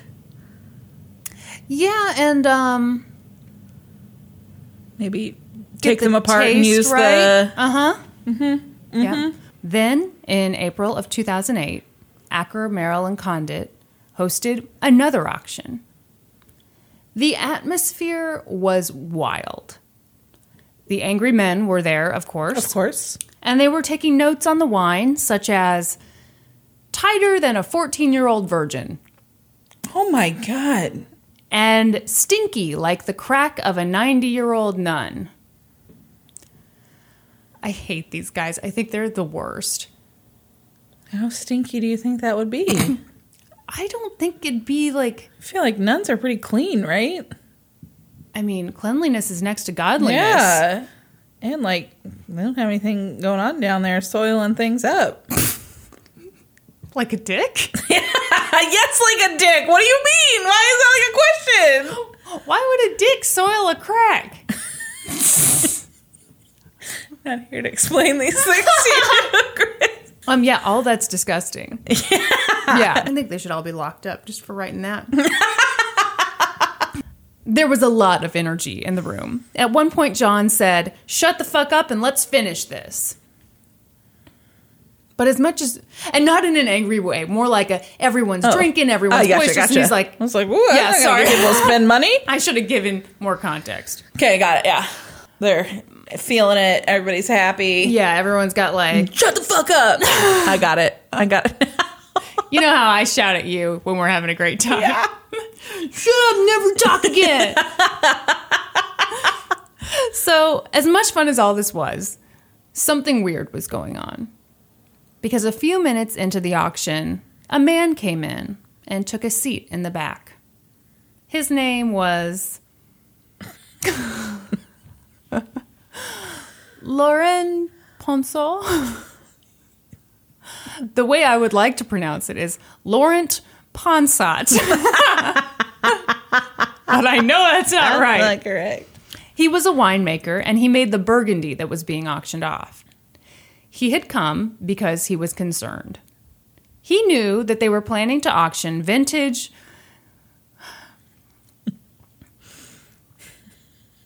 Barefoot. Pink Moscato. sold it exclusively at the Olive Garden. Vintage Clos St. Denis? Denise. Can't be Dennis. Bottles from 1959 and 1945. There was just one problem. His winery didn't start making that particular bottle until the 80s. What? Mm-hmm. So he had- Okay, that's really bad. Yes, it is. But it would also make the bottles from, you know, 1959 and 1945 super rare. You're not you going to find these anywhere. You can't make counterfeit bottles of stuff that never existed. That's a surefire way to get caught. It's also a surefire way to make a ton of money in the short term. No. Because people are like, we've never, never- seen this. never- God. And then I'm sure you'd have some jerk there who's like, oh, well, I, I actually tried a 47 uh, several years ago. It was quite good. You know, like, you, I feel like that. Oh, you're totally right. That would Yes. be how it gets away with. Like, oh, well, this isn't any big deal. I had a, it was, I had a 1947. What did you call it? St. Dennis. St. Dennis. it's for sure not what it's called. I had a St. Dennis in the parking lot the other day. It was delightful, life changing. But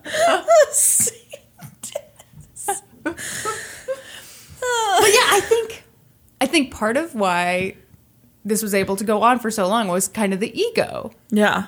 Yeah. Um, let's see. So this guy had called John to say, "You can't sell, you can't sell that stuff. It's fake. Yeah. It's impossible." yeah. And John was like, "All right, man." But he sold it anyway. no, that's why Lawrence showed up at the auction to make sure John didn't sell it. So he shows up, and sure enough, in the middle of this event, John had to announce to this rowdy crowd, "Hey, we're withdrawing the Ponsot lots from this auction. You can't buy them." And the crowd booed. It was pretty bad. Yeah. It looked super unprofessional. And that kind of thing just did not happen in the fancy pants wine auction world. This event soured the relationship between Acker Merrall and Condit and Rudy. what? That You're so was proud of yourself, That was good. you? Yeah. Yeah. Around this time, people start asking Rudy, "Hey, hey, where'd you get those fake wines? Let's let's track this problem down. Let's get to the source." And he's kind of evasive. Yeah, I'm sure he is because he made them in his basement. They don't have basements in California. All right, he made them in his. Uh, what do they have? Kitchens? He made it. He made it in his pool house. I had to think back to Fresh Prince of Bel Air. he said, "Oh, I got them from the cellar of Pak Hendra in Asia." Later, he gave two phone numbers for the guy he supposedly bought them from. But when you dialed those phone numbers, they took you to an Indonesian airline and a mall. what? And it didn't take too long to figure out that Pak Hendra basically translates to Mr. Smith. Mm-hmm. So what he'd said was, I bought them from Mr. Smith in Asia. Yeah. Good luck. Yeah. Goodbye. So people are suspicious, and Rudy's giving them the runaround. But in 2009, Christie's auction house gets some more of Rudy's wine. And they auctioned it off What? despite warnings from people in the wine community who were totally onto this guy. Then another auction was scheduled, again with Rudy's Wines. This one wasn't done by Christie's, it was some other auction house. But people in the fine wine community were angry. They were like, stop selling this shit. Yeah. This time, a guy took to an online forum called Wine Berserkers and wrote an article. The title was in all caps and it said, Urgent warning! Rudy Kurniawan is trying to auction more wines. The post went viral, Wow. and the auction house was forced to withdraw Rudy's wines from their auction. Yeah. Meanwhile, over the past few years, I'm going to not say that so weird. Meanwhile, over the past few years, Bill Koch's investigative team has dug up a ton of info on Rudy. Enough that in 2009, Bill was like, let's go to court. Oh, He sued, I didn't see it coming. I could tell you were just like sitting I was back. just in. I was just you had me sucked in, Kristen. Sorry. Are you gonna make a gross No, joke? I'm not. I'm not. Thought about it. Thought about it. Decided not to. Decided to keep it classy. It's the white collar crime That's week, and I'm going to keep it classy. Uh, he sued Rudy in civil court. But Bill's legal team wasn't the only group going after Rudy. By this point, the FBI was up his butt too. Jim Wynne was the FBI agent interviewed for the documentary. I love this guy. To prepare for this investigation, he read the Idiot's book on French wine, Nice. which perhaps I should have read to prepare for this episode. Or at least watch some YouTube videos on how to pronounce stuff. oh, that's a level of dedication that I just can't bring here. Woo. So, through the investigation, they discovered some not so great things about Rudy. Not shocking. First of all, he was in the United States illegally. Ooh. He'd been here illegally since 2003 when his student visa had run out. And they were pretty sure that he wasn't just some innocent guy who'd been duped into buying some fake wine. They thought he was much more involved than that. So they got a warrant for his arrest. And on March 8th, 2012, they start banging on the door of his mansion. Finally, Rudy opens up, and he's in his PJs. They enter the house, and it's a mess. Mm-hmm. Wine is everywhere.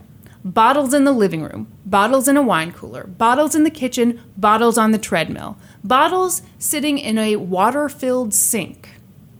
So their labels. would Soaking the labels off. Yeah. Mm-hmm. Next to the kitchen, there were bottles of wine waiting to be labeled. They found cork extraction devices and a recorking device. There were a ton of open California wines with notes attached to them. It was sort of like his mixing station. Mm-hmm. And on one of the bottles, like you could see his recipes where he'd like, you know, a fourth of this, you know, half of this, and he mm-hmm. scratched that out like that was no good. He's trying all these different things. So he had this mixing station where he would try to create the effect of Yeah. These vintage wines. they found thousands of labels. There was a stencil, there were stamps and corks. The thermostat in the house was set at 63 degrees. Well, no wonder he had to wear his fucking coat. So they, they talked in the documentary about how, like, they're in this mansion, this amazing mansion, uh, and there were space heaters in the bedrooms. Uh huh. A little weird. This was like Christmas for the FBI. It was way more than they ever thought they could even hope to find. Rudy was charged with four counts of mail and wire fraud. He faced up to a hundred years in prison. Wow. He was denied bail because the judge was like, You are a flight risk. Yeah. They updated his indictment in 2013. They added a few new ones, consolidated some others. This whole time, Rudy's like, I'm not making a deal. Yeah. Rudy's trial began on December 9th, 2013. Assistant prosecutor Jason Hernandez said, This case is about greed. Rudy wanted to make money, and if he had to trick people, so be it. Yeah. But the defense was like, No, no, no, no, no, no. This isn't about greed. This is about the fact that Rudy was an outsider. He just wanted to belong. He wanted to fit in with all these other guys. Everyone else was buying and selling counterfeit wine. But because Rudy wasn't one of the insiders, he's here on trial. This isn't fair. On the second day of the trial, they basically played show and tell. The prosecutor called Jim Wynne, the FBI agent, to the stand, and Jim was like, Hey, jury, here's all the stuff we found in Rudy's house. Yeah. Um, they showed them the corks, the labels, the foils, the cork insertion devices. They're like passing them around to the jury. The prosecution also called three winemakers who were like, Yeah, we didn't make these. These aren't ours. Here's why they're fake. They called an expert witness to talk about how you could spot the fakes. I believe Bill Koch also testified. Uh huh. But the defense was like, whoa, whoa, whoa. Rudy just digs wine. He was just doing a little reconditioning. All the evidence the government has was this little home operation, just a couple of bottles being doctored in his sink. What? And if you're wondering why Rudy had all those bottles, well, he was sentimental. He just loved to remember, you know, who he drank that bottle with, and you know, um, sometimes he liked to do photo shoots with the wine. So there you go.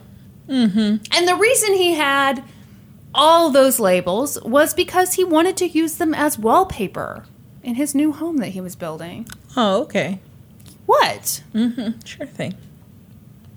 On December 18th, the jury deliberated for almost two hours. They handed down an unprecedented verdict. They found Rudy guilty of fraud and defrauding a finance company. He is the first person to be tried and convicted for selling fake wine in the United States. Wow. He faced up to 40 years in prison. Wow. When it came time for sentencing, Jerry Mooney, one of the defense attorneys, spoke to the judge.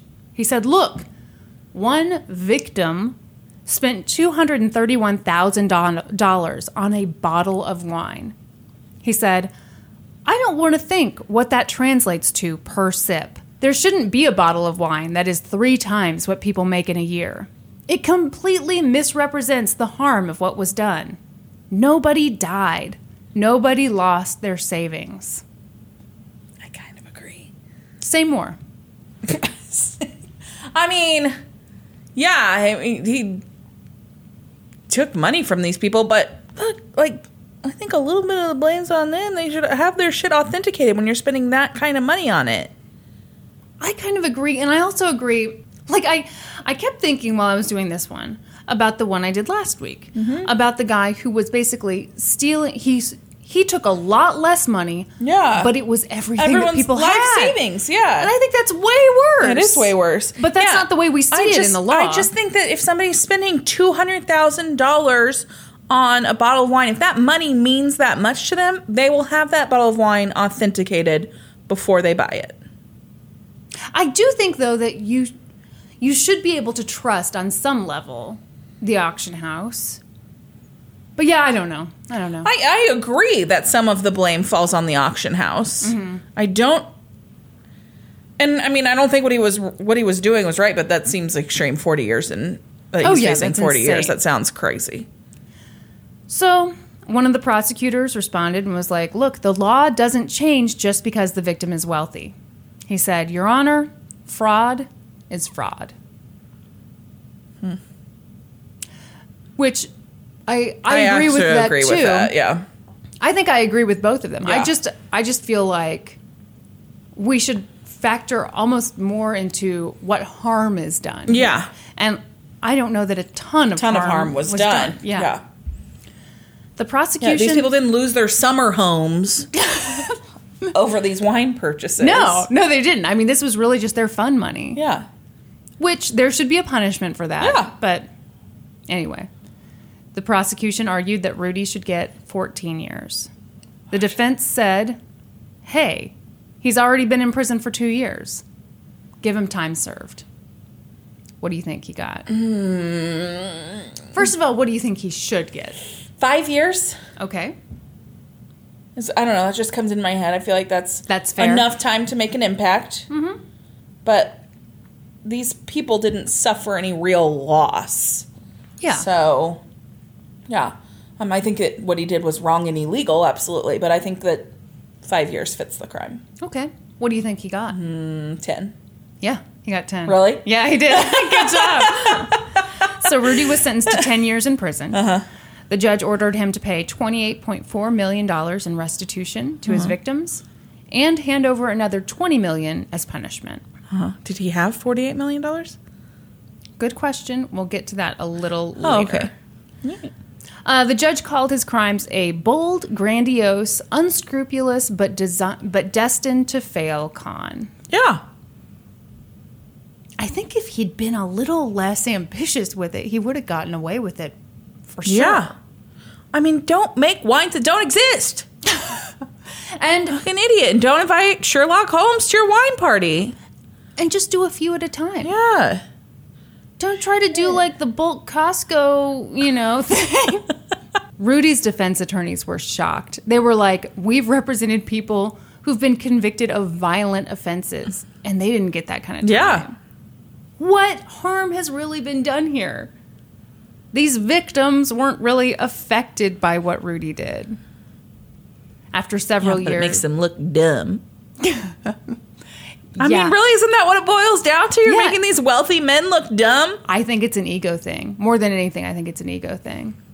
I'm not saying that what he did was right. No, not too. at all. It's absolutely a crime. Yeah. But I agree. I think 10 years is It's a lot. kind of insane. Mm-hmm. After several years, Bill Koch's civil suit came to an end in 2014. Mm-hmm. He settled with Acker Merrall and Condit, and they gave him a significant payment, couldn't figure out how much, and let him return any iffy wines. And he settled with Rudy too. He so Rudy agreed to pay Bill three million dollars and tell him everything he knows about the fake wine business. Uh huh. In 2015, experts rated Woody's Woody's. In 2015, experts rated Rudy's wine collection to determine if any of them were real, and the real ones were sold, and the profits were used to compensate their victims. Sorry. Would you enjoy more?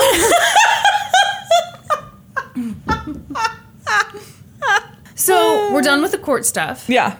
But did Rudy act alone? Would that even be possible? Here's a theory from the documentary. The John theor- knew about it. Um, they didn't go into that Oh, at all. all right. Okay, sorry. That But I kind of, I was kind of curious. Yeah. The theory was that maybe this was sort of a family business. Oh, yeah. because someone had to have backed him because he obviously had a ton of money initially to buy up all this wine. Yeah. So Bill Koch's lead investigator talked about this. He said that Rudy's uncles were linked to the largest bank heist in the history of Jakarta. One is still Where's Jakarta? Indonesia. Excellent. Mm-hmm.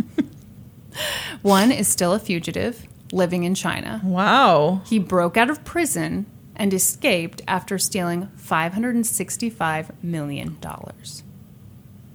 The other What? Oh, oh wait, there's How do you steal that much?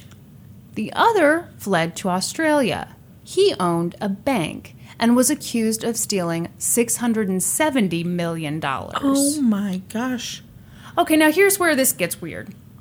In the documentary, it said of the $780 million they stole, which is like, okay, well, I thought you guys said Yeah, that's 565 not- But anyway, what they said was of the amount they stole, less than a tenth of that money has been recovered. Wow. So, you know, they're kind of presenting this idea that mm-hmm. maybe maybe this was funded by this. Yeah. Yeah. But then why did he run out of money? I don't know. I'm I'm kind of Okay. Anyway. I would like to close with a quote. Yes. It comes from one of the obnoxious men in this documentary. Excellent. I believe this was filmed in a limo. Okay. That's what it looked like. And this is just good advice for all of us out here. oh my gosh, I'm so excited. He says, for anyone out there, he's like looking right at the camera. For anyone out there, buy 96 champagne all day. If you can't afford that, buy O2. If you can't afford that, drink fucking beer. Amazing. That's the advice. Oh my god. So let's look into the 96 champagne. Yeah, let's see if I can scoop some of that up. I'm afraid we're going to end up drinking fucking I think I'm gonna have to drink fucking beer. or our $11 Riesling. yeah, I'm gonna stick with that eleven dollar Riesling. It's delicious. Okay, should we call our Let's sommelier get our, down? our sommelier down here. Norman! Very excited for this wine. Oh my gosh, tasting. I'm so excited. I got it. Let me cleanse my palate. So do you want to bring, them- Oh, can we bring them out one at a time? Um, yeah, Okay. that'd be great. Now don't peek in here. No, we're not peeking. This is fun. I cheated at many games growing up. I'm past it now. past it now. I used to cheat at Candyland with Kyla all the time. How'd you do that? I would shuffle the cards and I'd give myself, you know, that like princess gumdrop. Yeah, who's like at she's the all top. the way at the top. Yeah, I'd be like, Kyla, you can go first. She was always so excited to draw first, and I You would draw fucking second. cheater! I was like six. What an asshole! Ah, wow. We don't like cheaters. Did you never cheat? I don't have any recollection of cheating. See, I don't think this is fair because you weren't the oldest. Yeah, exactly. I probably got you know duped. he just pees in one of the cups. I'm like, this one's warm. Okay, that was just it. All right, they have all been poured, Okay, Excellent. thank you. so I'm going to bring out the first. Hello, ladies and gentlemen. Uh, I am your waiter this evening. We have a fine selection of wines here for you. Hope you enjoy. It's uh, one of our cabs. Thank you. Ooh. You're a very handsome waiter. Oh, you're too kind. Mm, yes, I smell grapes. grapes were definitely involved in this one. Swish it around in your mouth. It really does smell very grapey. Like a communion Like wine. Welch's. Made my mouth water. Are you tasting it? You going in? Are you gonna spit it back in? Or are you gonna drink it? I'm gonna drink it. Hmm. Thoughts? I like this one. But I wonder, okay, here's my thoughts. And I know nothing about wine. The alcohol content tastes lower, so that makes me think it's like a cheaper Okay. wine. Hmm, interesting observation. I think this one's just okay. Yeah. Yeah, I'm not blown away. You're not finishing your sample? I'm I'm gonna keep mine so that I can go back. oh, and you want to compare and contrast. All yeah. right, all right. I'll the same. So that was number one. Number one, got it. All okay. right. My initial thoughts alcohol content seems low, must be cheaper. Yep. I'm not nearly drunk enough. Here's our uh, second selection, another wonderful cab. This one looks really dark. Hmm. Hmm. Is it tight like a 14 year old virgin? Whoa, whoa. no, that was said by one of the. What did I miss? That said that was said by one of the gross men. uh, dirtier than a 95 year old nun's ass crack or whatever. God, those guys were the worst. All right. I like this one a lot. Yeah, this one's smooth, but I think the alcohol content is higher. I think this is the expensive. One. I think it one. is too. Okay, It's because it's like smooth. it's really good. Yeah. It's gonna be so funny if we're wrong. Okay. N- uh, number two, we're we're thinking is the expensive one. Yep, You ready for Okay. number three? I think so. Mm-hmm. Okay. Definitely higher alcohol content in that one. Yep. Mm-hmm. I'm ready to dance. Kristen, keep your clothes on. Here we have our final selection. Once again, another cab. Thank you.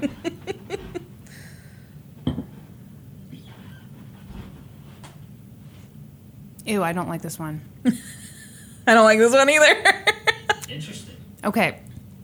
I think this is the boxed wine. okay. I think the first one was Sutter Home. Uh-huh. I think the second was the expensive I'm one. with you. Okay. Norm, come sit and tell Reveal us all yeah. your secrets. Start with your childhood. I was born with very small nipples. And my, how they've grown. Okay, so the first wine was the boxed wine. Ooh. Okay. Okay. The second wine, you were correct, was the expensive bottled wine. Nice. Okay. And the third wine was the Sutter Homes Uh-huh. baby bottle wine. Yeah. Okay. All right. So we were Not bad. not bad. We I did mean, not do bad. I think the important thing was we knew the we expensive knew the expensive one. Yeah. Okay, I'm gonna set the shitty wines aside, and I'm gonna keep sipping on this as we do our Drink outro. the, drink the good one while Yeah. we. Norman, thank you for your sommelier expertise. You're welcome. Feel free to pour yourself some. Okay. I don't want that shit. He'd rather drink fucking beer. He can't afford that. What is it? He can't afford the 96, buy the 02. I can do a dramatic reading. Yeah. For anyone out there, buy 96 champagne all day. If you can't afford that, buy O2. If you can't afford that, drink fucking beer. so Quite the quote. that's it. That's a I- white collar episode. I loved it.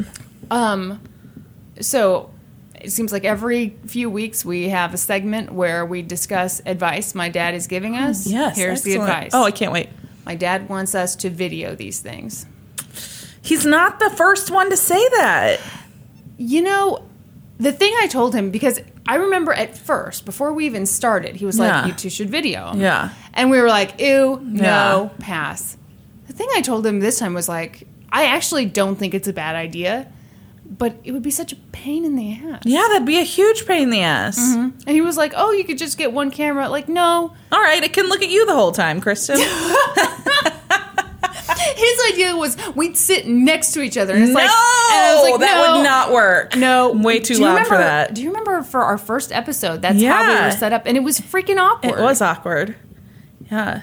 I had to sit in your lap. I had to stroke your hair like a little poodle. Named Chloe.